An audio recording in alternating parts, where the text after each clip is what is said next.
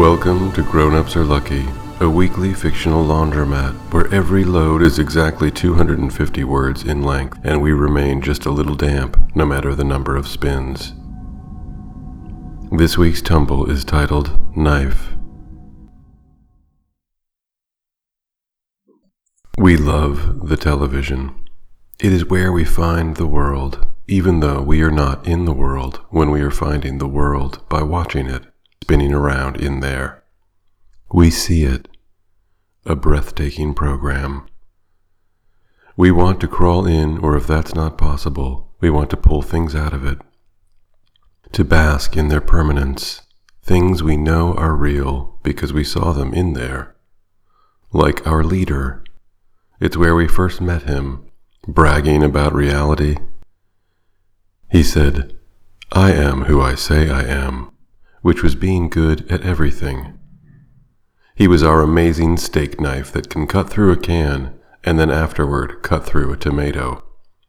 We want to cut through the can. The can sucks. The knife might be bullshit, but we see the knife every day. We see it three times an hour if we are watching enough television. And we aren't watching enough television because sometimes we need to sleep.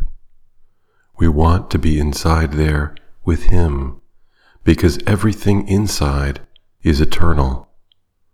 We want to be one with the program, enthralled by the minute, and safe because we are there where all our fears are simply part of the script.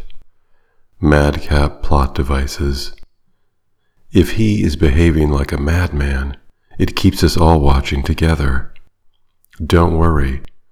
I have seen shows where everybody dies, but I turn the channel and the people are still alive. We will be totally alive when we die.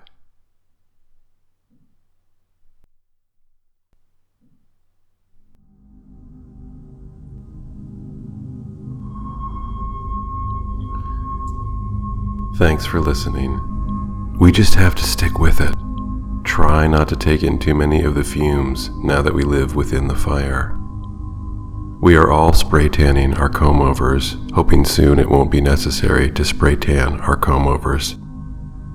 In fact, believing the comb over spray tan clan's plan will soon blow over because it is so obviously hideous as a look and as a fiction. That hideous man, we hope, will soon be banned but we can't say for sure that he will or that we can. It's exhausting maintaining a fictional world for so many years with so many non fictional scars and being bossed around by the least talented, least moral, least honest bully available. Having your head flushed down a toilet is inherently wrong, but extra cruel at the hands of somebody so stupid, so absent of self reflection. But let's stick together.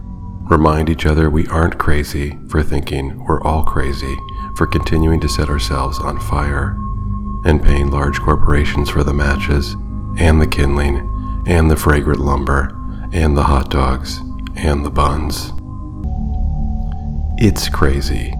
You're not crazy. We're crazy. See you next week. For more information on the author, please visit thejasonporter.com. Reproduction of all stories is strictly prohibited without express permission from the author. You're not crazy. We're crazy.